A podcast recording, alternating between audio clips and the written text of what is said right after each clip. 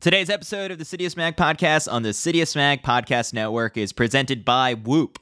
Whoop is a fitness wearable that provides 24 7 personalized insights around your sleep, recovery, and daily activity. Whoop has helped runners of all backgrounds train smarter and recover faster so they can get to the starting line healthy and hit some new PRs. Now, listen, I didn't get the PR that I wanted or even come close at the Trials of Miles New York City qualifier, and I got my butt handed to me by a 57 year old. But I've got all the data now, so I can go back to the drawing board and figure out what went wrong. In fact, I saw that I was only 32% recovered going into that race, so I demand a rematch. Whoop doesn't get your splits or mileage, but instead focuses on the other 23 hours of the day when your body is getting ready for that next run. Every day, it gives you a personalized recovery score based on things like your resting heart rate, sleep, and respiratory rate, so you know if you're going to crush that workout and if the legs are feeling good. I've seen Nikki Hiltz, Joe Kovacs, Drew Hunter, and a slew of other professional athletes wearing it. Now it's your turn.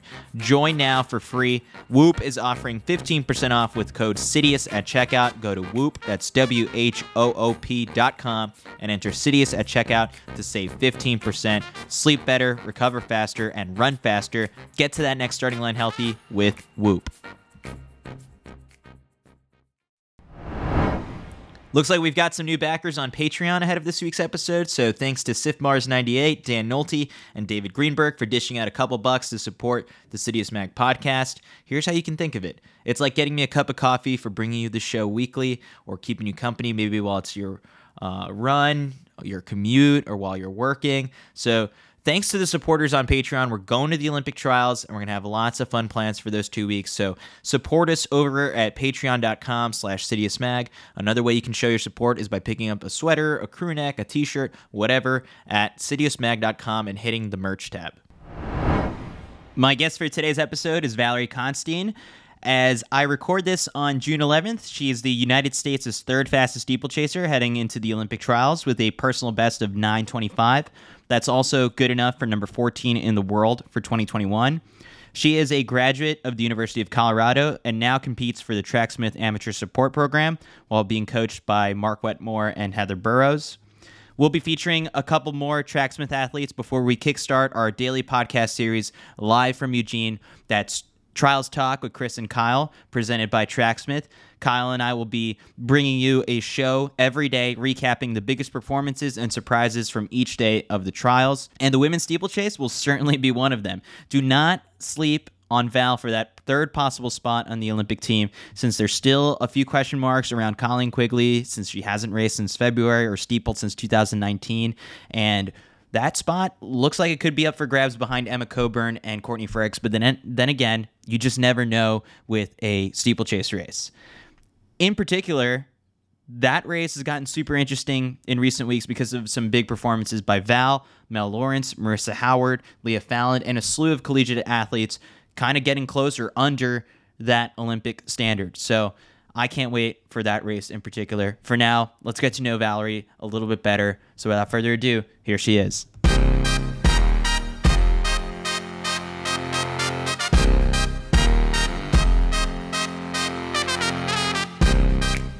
Right, Val, welcome to the CITIUS MAG podcast. And from what I hear, this is your first ever podcast interview. Is that right? Yeah, that's actually that's actually correct. So one week to go until the start of the U.S. Olympic trials. How are you feeling? Feeling really good. Um, we've been working really hard, and I'm excited to see all of this hard work kind of come together at this big race. So it's been a breakout season for you, and I very quietly you know, sitting at number three in the steeplechase, heading into the trials, number 14 in the world. I was just looking at the like at the list. Your eyebrows just went up. I mean, so how, how much of all of this has kind of like come as a surprise to you?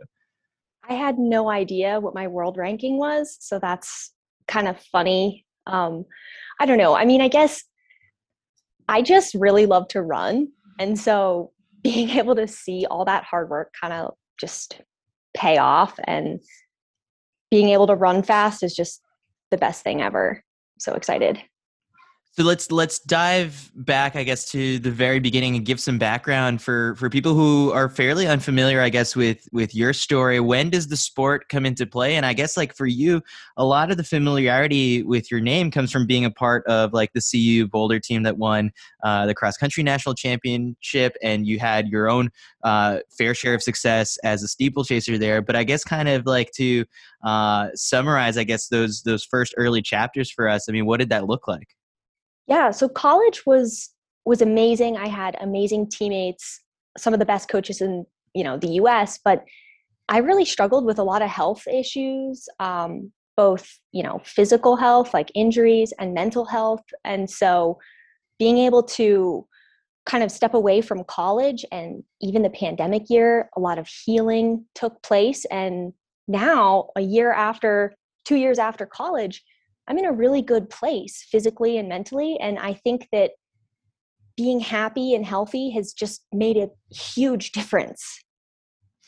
So I guess when you mentioned sort of like a little bit of like the mental struggles, I mean, it's whatever you're comfortable sort of sharing, but um, uh, it's been a big topic of conversation, I guess, within the past year. Alexi Pappas, you know, with her book and just like the piece that she came out with, with in the New York Times, it was sort of like you as an athlete you shouldn't stray away from treating uh, mental sort of injuries the same way you would treat physical injuries. So kind of what uh, were some of the bumps along the way? Yeah definitely. So a kind of um, it's it's actually super common. I think a lot of women have been open about it too. I know that grayson murphy murphy's been really open about her eating disorders in the past but I actually did suffer from some eating disorders early on in college. So you know, freshman and sophomore year, there was a lot of pressure to be good. And I kind of saw that as a shortcut.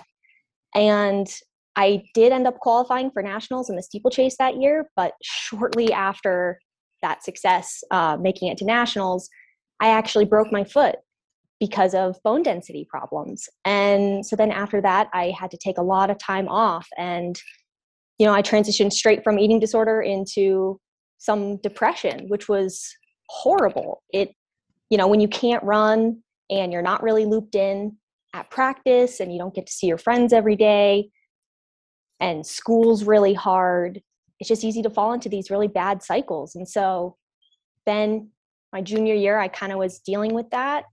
And I had another injury my junior year. And uh, then, kind of going into my fourth year of college, I started to feel better. Things got better. And I was able to kind of take that momentum into my fifth year. And that's when we won the national championship in cross country, which was amazing. And I was a second time All American in the steeplechase in outdoor. So it was a long road. And I think I'm finally far enough removed from all those mental health problems where I can really focus on being happy and my physical health too so i'm i'm really happy that other women have kind of been open about their mental um, illnesses so that it's easier to share my own.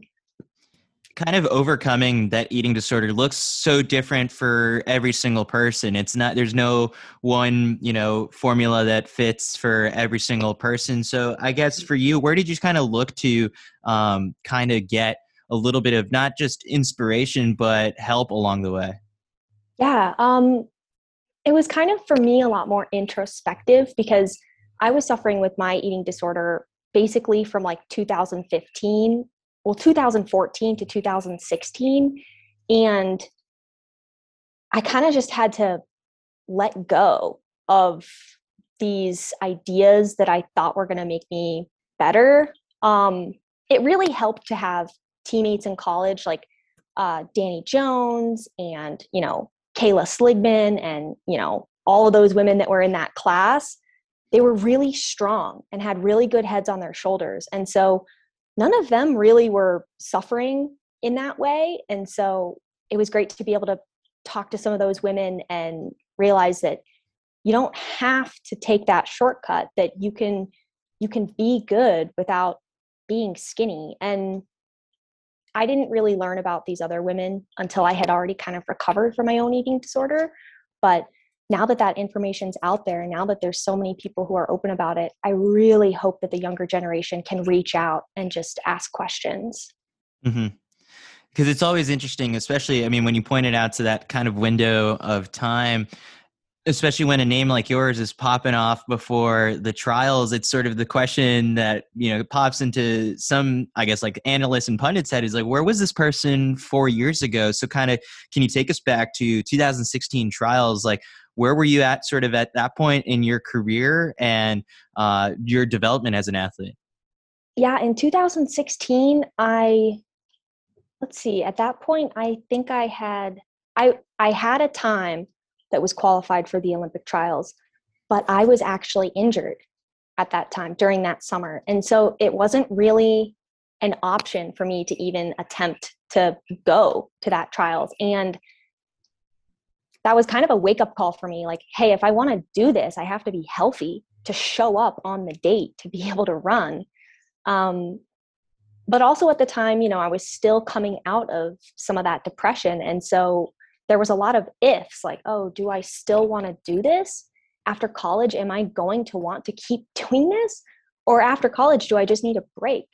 Um, and luckily, those next basically, you know, two years of college, two and a half years of college, I was really able to feel better about myself and get to a point where I really was excited about competing post collegiately especially at the University of Colorado with you know just the team success you guys have, uh, especially in cross country. But for you in particular to compete in the steeplechase, that's got its own sort of allure and tradition, uh, just because of the likes of you know Jenny Simpson, Emma Coburn, and like uh, Shalaya Kipp, who have come through the doors of Colorado and then gone on to compete at uh, Olympics and World Championships and have success at that level what was I guess that like being part of you know the University of Colorado like steeplechase sort of tradition? That's a great question. So it's kind of funny. Mark Wetmore actually recruited me as a steeplechaser because I guess he saw like some kind of potential in my high school um, running because I hadn't done a steeplechase until I got to college, but that's the reason I was there was to do it. And I really had no idea what the event was. And I had no idea who Emma or Jenny was. Like when I came on my recruiting visit, Mark was like, oh, and there you can see Emma and Jenny, like Olympians and All Americans and national champions. And I just had no idea. I was so clueless. I was like, okay, cool, whatever. Um, but then, you know, they're just everywhere, like all over the athletic department. You just can see their legacy. And so I tried to never think of like, oh, these are big shoes to fill. Kind of was just like, well, we'll see what happens. And it is being it is tough being compared to some of these women because they're like Jenny's the OG, you know, like nobody is as good as Jenny was in college. And even still today, she's been doing this for over a decade, right? And even Emma, too, she's paved the way for steeplechase. Like it wasn't this cool, sexy event to do until Emma made it so, right? And so I don't want to compare myself to them. And it's cool to have them around and ask them questions if I ever need it. But I think that'd be too much pressure to try and like fill those shoes, so to right. speak. And so you kind of did have to just put your trust in Mark and Heather's hands, and I guess Billy Nelson as as well, having his own sort of his being an Olympian in the steeplechase as well. So you were you were in good hands. How did you see that sort of development? You know, kind of uh, happen over time with the steeplechase because it was it, it, the funny thing looking at your personal best over time. It's just like they come in chunks. Yeah, it it was pretty fun. I mean, I think the first steeplechase I ever did at Potts, the CU home meet, I think I must have run like a 12 minute steeplechase or something like that, maybe 11 minutes and 50 seconds. And then, you know, I think my next race at Mount Sac, I had run maybe like 11 minutes and 15 seconds or something. Um, and I think the best part was Mark and Heather had so much patience they they just knew that I was like a diamond in the rough and I just needed to adjust. And for some people, the CU adjustment takes no time at all. Like, you know, John Drussel came in immediately from high school and was killing it, right? He was, I don't know if he was a cross country All American that year, but the team got second place thanks to him. Um, but for me, you know, it really did take a long time. And I just had to trust Mark and Heather. And luckily, the training worked for me for the most part. And all I had to do was show up. And now the success is kind of coming, which is really fun being all American in cross country and helping them win the 2018 cross country title must have been, I think, maybe one of the biggest highlights of, of your career there. I, when I asked Dani Jones, uh, when I had her on the podcast a couple a year ago, I think around this time, I asked her kind of what made that team so special to be a part of. So I'm curious, from your perspective, the same thing. Yeah, that team was probably I mean, I'd been on the team for four years, and that team, my fifth year, was a once in a lifetime team. We had all the right puzzle pieces fit together, and we had a really great energy amongst us. Um, we were competitive, obviously, but everyone was kind of, there wasn't animosity between any of the women on the team, which can sometimes happen with, you know, only seven seats available. And uh, everyone just had immense respect for each other and we knew that we had to go get a job done. So we were really serious leading up to it like that was everyone's goal. We had talked about it and it was very clear that that was the goal and everyone showed up that day. There wasn't a single person that had a bad day. I mean i probably had the worst day there that day and i was still an all-american. Um, and so it was just it was great. And finishing the race after I had crossed the finish line, I was so panicked because I was like, oh my gosh, I don't know where anyone was or how we finished. And then seeing five women already on the other side of the finish line, I was like, okay, we definitely did it.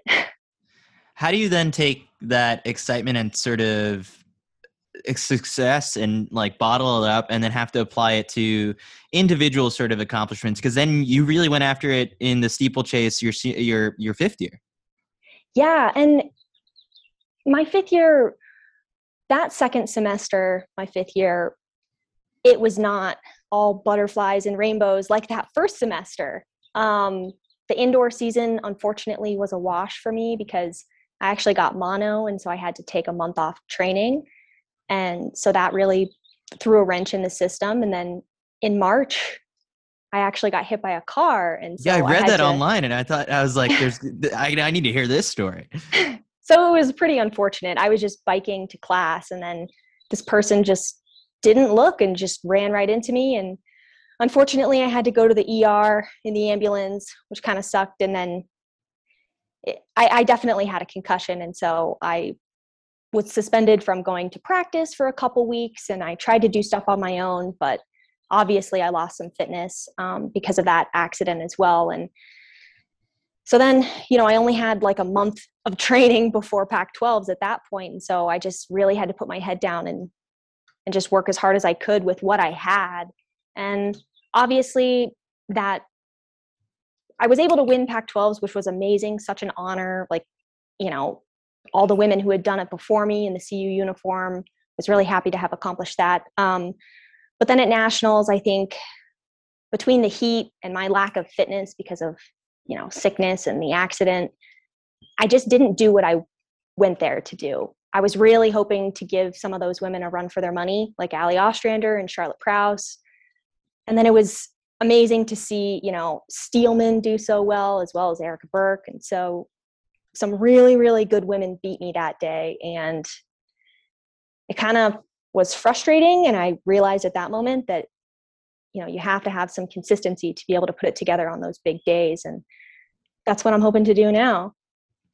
Because of the interruptions in that final outdoor season i guess like was that just another motivating factor to just continue giving it a shot post collegiately because you know, that's the big question so many people face is like what's going to really make it worth it to give this thing. At that point you're maybe looking at least one more year through 2020 but now then you know the circumstances change and you have to really stretch it out at least two years. But now i mean like it looks like that decision did end up paying off.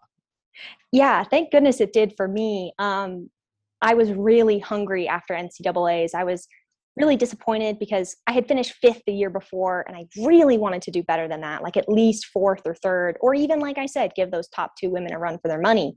Um, and so to not be able to do that, I was just, I was so hungry to race again. And so I took some time off. But unfortunately, I actually got injured again. Um, in in the fall of 2019 and into 2020 a little bit, I kind of like fractured my calcaneus a little bit and had a torn plantar, and so that was awful. But luckily, I got healed, and then it was the pandemic hit, and we weren't sure what was going to happen.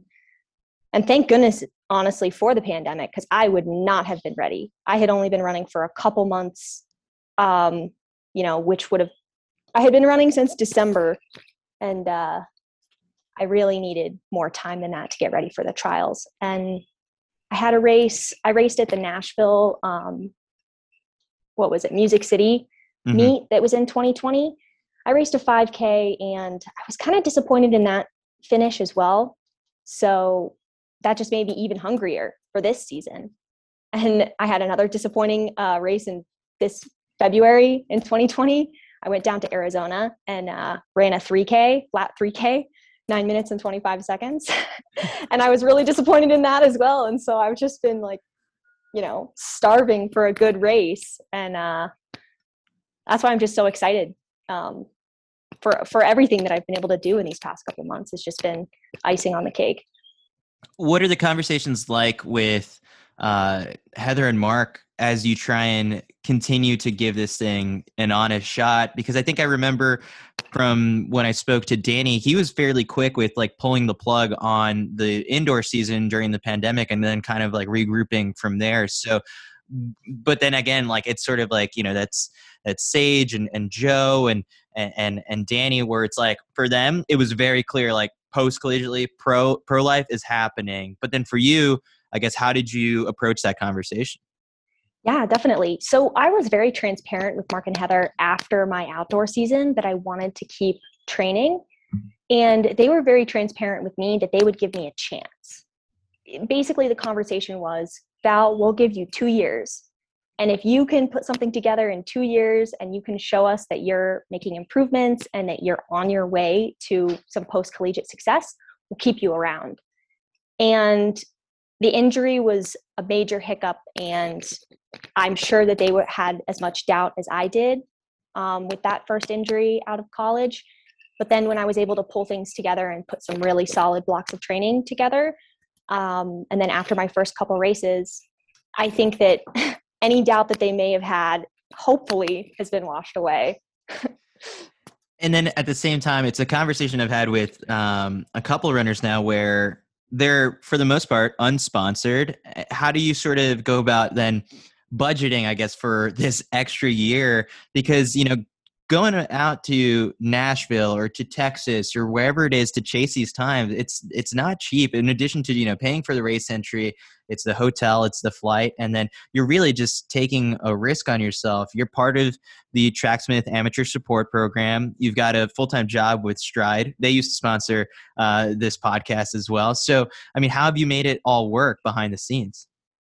Yeah, so luckily I've always been pretty good at saving money, um, and I have some pretty big financial goals, and so it's it's kind of been able to fit in well. And you're right, this is kind of an expensive hobby for me, but um, it's it's been totally worth it. I I got some of the stimulus money from mm-hmm. the uh, pandemic, and so yeah, that yeah. actually really helped because then it was like, oh, I can spend twelve hundred dollars on this Portland Track Festival trip, and it's not really that big of a deal but um, I don't have any outstanding payments or anything. I mean, my car is a piece of crap. I paid for it in cash a couple years ago, and you know, I live in a house that my boyfriend owns, and he gives me a great deal on rent. So it's it's been pretty easy for me to save money, and I know it's not the same for all other runners, but um, I really am a penny pincher too. So I've just been this is my goal doing this this post running post collegiate running thing and so I'm just trying to make all the right decisions to make it happen, including financial decisions.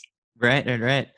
So this year in particular, it's it's been so fascinating when I pulled up sort of like you, the list of your results. We had the Rustbuster at altitude, which you know, kind of like doing it a little bit of poetic justice here. It was like you know 942 compared to the first ever time that you steeple there it looks, yeah. looks really good yeah. and then from there dropping down to 935 then 925 you're cutting off at least seven seconds each time so far this season if you continue that trend in about two weeks you're on the olympic team i think I mean, I sure hope so. I mean, I was talking to my coaches the other day at the track, and Heather was like, Val, we need five seconds. She was like, We need five seconds. What are you going to do to get that five seconds? Because at the end of the day, it is on me to make that happen. And I think I do have five seconds in me. And I think that, you know, Colleen better show up because there's a bunch of other people who are running for that spot. I think if Leah Falland has a good day, she has just as good a shot as me, as well as Mel Lawrence. She's a gamer. She's been there countless times putting it together. So I think Colleen better she better show up and because we're all coming for her. That's, yeah, that's the truth. I, I don't mean to stir up, you know, a little bit more drama in this event, but I mean, she just posted something yesterday on Instagram. I'm not sure if you saw it. Oh, it I said, saw it. You saw Fuel it. for the fire. Fuel for the fire. That's all in, I have to say. It said in two weeks, I will, like when I make yeah, my second. I know what it Olympic said. Team.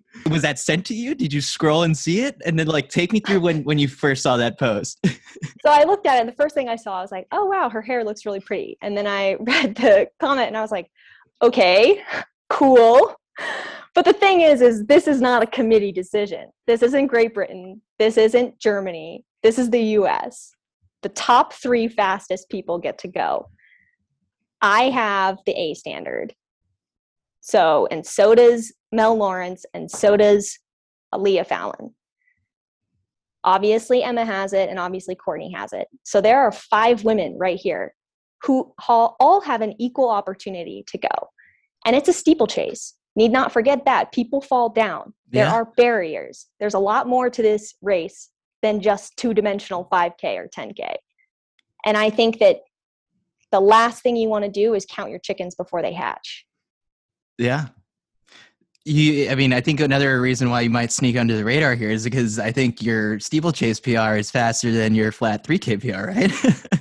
oh, yeah. It, that's always been the case. I, I can't go more than a year without that being what happens, it's almost telling of what I'm supposed to do in the steeplechase because for some reason I'm never really like that fast in the wintertime. So if you look through my 3K history, I mean, I, I suck at flat events. I really do. And so whatever I can do in a flat 3K in February is a pretty good sign of what I could potentially do in the steeplechase in the summer. Mm-hmm so kind of back to you know kind of the point of of Colleen in the race. She's the big question mark, uh, and, and, like looking at it, you know Emma and Courtney have put their stamp sort of with these performances that if they ran from the front, they're going to comfortably you know have a little bit of space to work with, but we just don't know what shape Colleen is showing up in because she hasn't raced this entire time. Does that sort of change like the dynamic of your sort of race plan? I know it's like it's two weeks to go. Anything can sort of happen between now and then but is it is that just a case where you know that pack of women that you said the five of them just stay on colleen for as long as they can? Well that's assuming that colleen's going to even be in the mix because mm-hmm. we have no idea what's even going to happen. I mean i wouldn't be surprised if you know emma takes the steeple out even the final at like 915 pace just to kind of separate the wheat from the chaff and I could see Courtney going with her because I'm sure Courtney's in shape to be able to run at least 915 right now. And I would not be surprised if Mel Lawrence and Leah Falland just try and do it. You know, as Prefontaine said, the best pace is a suicide pace, right? Mm-hmm. And so I could see that happening. And if Colleen's not ready to open up in a 915, I mean, that could be detrimental. Yeah. But uh, yeah, that race has pro- like provided so much dramatics, you know, in that final lap that I, at, if you would have told me a year ago, it maybe would have been, you know, same top three that we've been accustomed to. Now, this this injury and like the the lack of racing by Colleen throws the biggest question mark into into this race. That adds enough intrigue, I think. That I mean, if she makes it, I mean, it's safe to kind of think like maybe at 80% she could make it to the the finals. But when I had her on my podcast and she said she doesn't need to have her best day to make this team, I think that comment is a little outdated by now. Yeah, I mean, she's a very confident gal. Yeah. You can definitely tell um, that she has a lot of confidence in herself, and I think that that's good. And that's one of the reasons why she's so entertaining on social media. But I think that you also have to be realistic I mean, you look at um, even Courtney Frerich's first steeplechase that she opened up with, she ran like a 924 or Yeah. 927, something like that. And I mean, even Emma opened up in a, of course, Emma opened up in a 908, which is obviously very good. But, you know, I think that you're never going to open up with like a super, super fast thing, especially if you haven't raced in a really long time. And a steeplechase is one of those races that's so different from any flat race you could ever imagine. I mean, my first steeplechase with actual competition was at um, Mount Sac, and it was intimidating running in a pack. Um, there was people falling down. It was dramatic, and I just think that I think it's going to be a fun race to watch, and I would encourage anyone to tune in because, like you said, it's going to be dramatic. I think So- so. So at that meet in Portland, you were chasing Courtney, who's you know obviously the American record holder in the event. She's run nine flat, but kind of like only seconds ahead of you. What is? eh, Can you put us in your shoes and what goes through your head in a breakout race like that? That again, you know, for you, are you cognizant of the fact that this is going to be you know another 10 second PR because faster competition tends to trend to drag people to faster times? Yeah, um, I had no idea where I was for that race, honestly. I was just trying to stay as relaxed as possible for as long as possible. Um, and so to be perfectly honest, when when we were on that last lap, I wasn't sure if we were going to run the A standard. I had no idea because uh, for some reason I thought I heard someone say something to Courtney saying like, "Oh, 927 or something." And I was like, "Oh crap, if she's 927 then then I'm definitely not to be under 930 for this." And so when I crossed the line, I didn't see the clock and I I was kind of panicked. I was like, "Okay, I just wanted a PR." But um then when it finally said 925, I was like, "Holy smokes. That's legit." And I kind of hope that I can have that similar attitude going into the finals at the Olympic trials. I hope that I can just stay as relaxed as possible and then just be able to surprise myself at the end. Um, yeah, that's what I'd like to do. watching NCAA's, I guess. I mean, this first round was super fast. I mean, are these college kids on on your heels and on your mind as well? Uh, yeah, the college kids have definitely been on my mind, um, especially after racing at Mount Sac. I was excited with that. I think I ran like a 936 or something, and I was really excited with that time. I was like, wow, that's good. But then, you know, at Pac 12s, you know, the winner ran like a 934 or whatever. And I was like, are you kidding me? I'm still getting my butt kicked by these college women. And so that that definitely added some fuel to the fire. I was like, okay, I have to at least be better than these like 20 year olds. like I've been sacrificing so much of my life for the past 2 years to make this happen. I better, you know, at least be faster than these kids. But I think that there are going to be some collegiate women who show up in the race at the Olympic trials and they're going to definitely put together some good times I think as well. I feel like life changing doesn't even begin to describe what you making that Olympic team would be like. Uh yeah, that is that is a very big thing that I've been thinking about. But also at the end of the day, like I don't need that much attention. I don't want that much attention and I just want to run fast. And I just want to try and beat people and I just I love this so much and that's the only reason I'm doing it. There's no other motive. Yeah, it'd be cool to get a sponsorship. It'd be cool to get some free stuff, but that's not why I'm doing this. And so I think that at the if I made it to the Olympics, it would just be an amazing opportunity to just get to run some more. And so that's what I'm most excited about. And and to, you know, travel a little bit because I haven't really been very many places in the world. Um, I, I did make one like junior worlds team when I was young, and I got to go to China for that. But um, it'd be really cool to get to travel to run again and so that that would be the biggest thing for me The so during the broadcast of this race, you know, hypothetically the finals, and you know they probably have you know research team that's doing you know their homework on every single competitor. You're hypothetically here in the mix, you know, with two laps to go in the finals. You've got hundreds of people probably at Hayward Field scratching their head. Is like, who is that?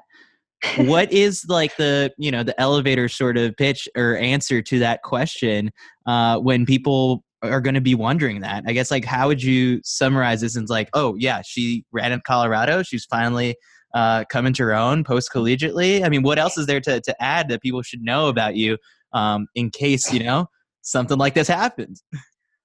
I think I would really like people to know that I am a full time employee of a company, that I do work 40 hours a week, that um, I have to make a lot of you know sacrifices to have this opportunity. And luckily you know stride has been so accommodating.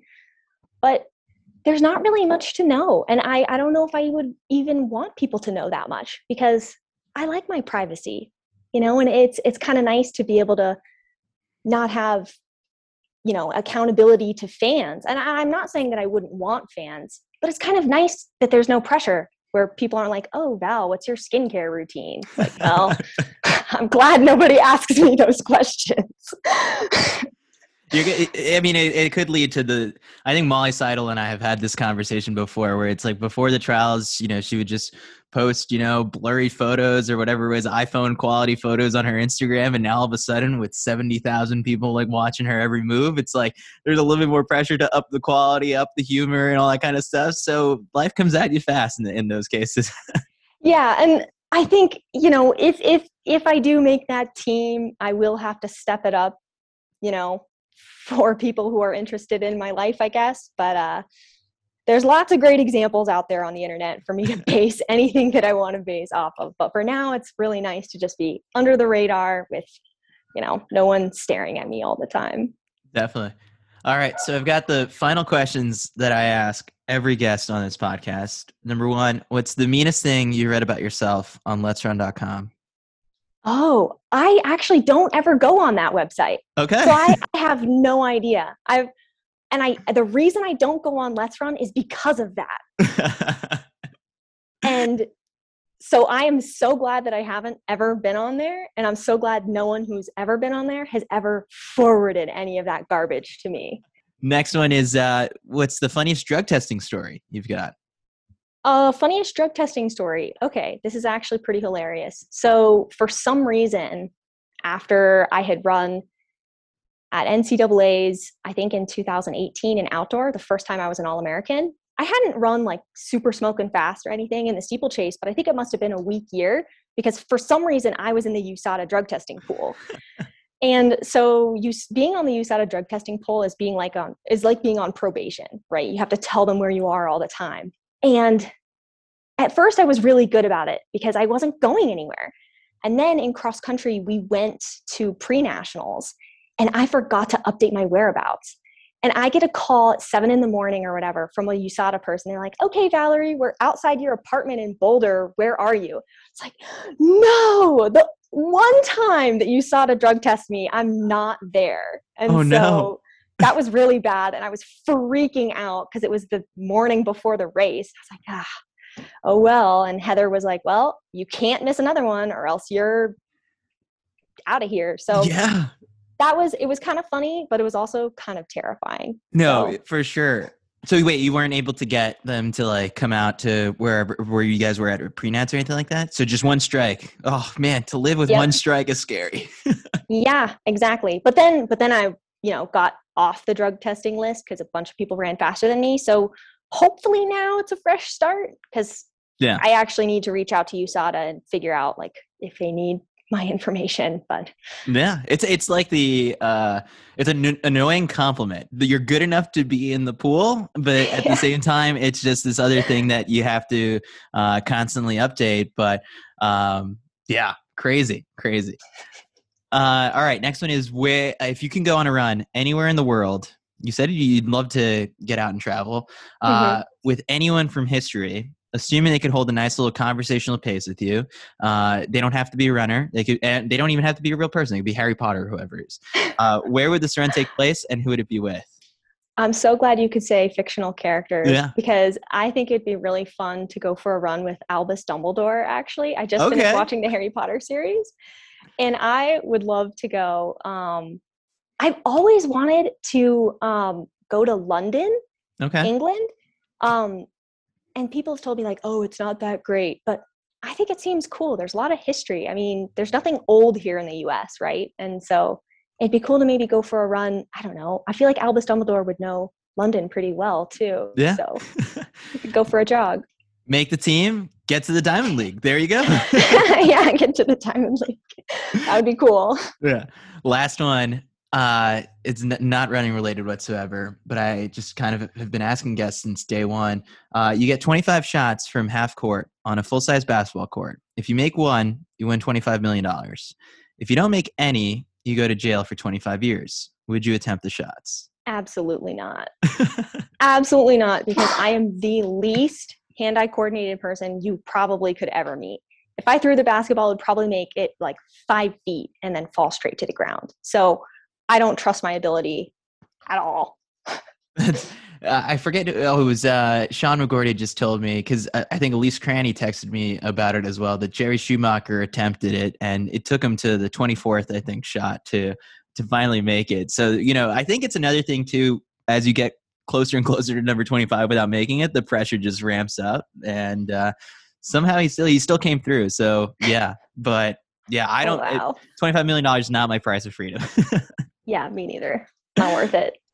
Val, it was so nice getting to know you. I'm I'm really excited to share this with a bunch of people uh, because you know I think yeah you're gonna make some noise uh, in just a couple weeks. I guess like within you know ten days or so, however far we are from the first round of the trials. And so, wishing you all the best, and I'll see you out in uh, in Eugene. Thank you so much. A few last housekeeping things. Subscribe to the CITIUS MAG newsletter to get all of your running news in your inbox from me. I try and drop my knowledge with you weekly on all the best results, performances, and events that take place. This week, I examined why the conversation around Sifan Hassan's world record, which lasted only 54 hours before it was broken by Letesenbet uh, Gidey at the Ethiopian trials in 2901. It's crazy. Why all of that feels a little bit different than when there was some skepticism around Almaz Ayana when she did it at the 2016 Olympics.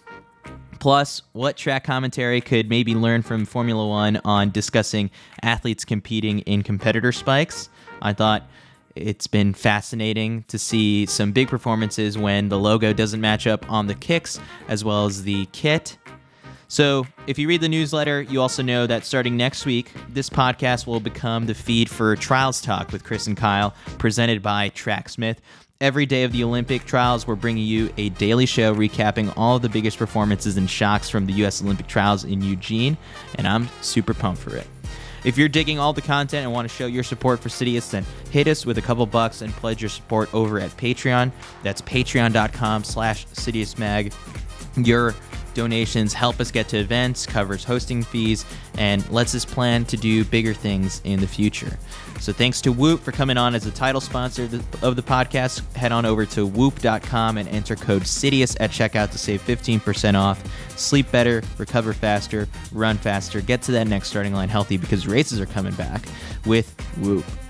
That's all I've got. I've been your host, Chris Chavez, wishing you some happy and healthy running. Legs are feeling good.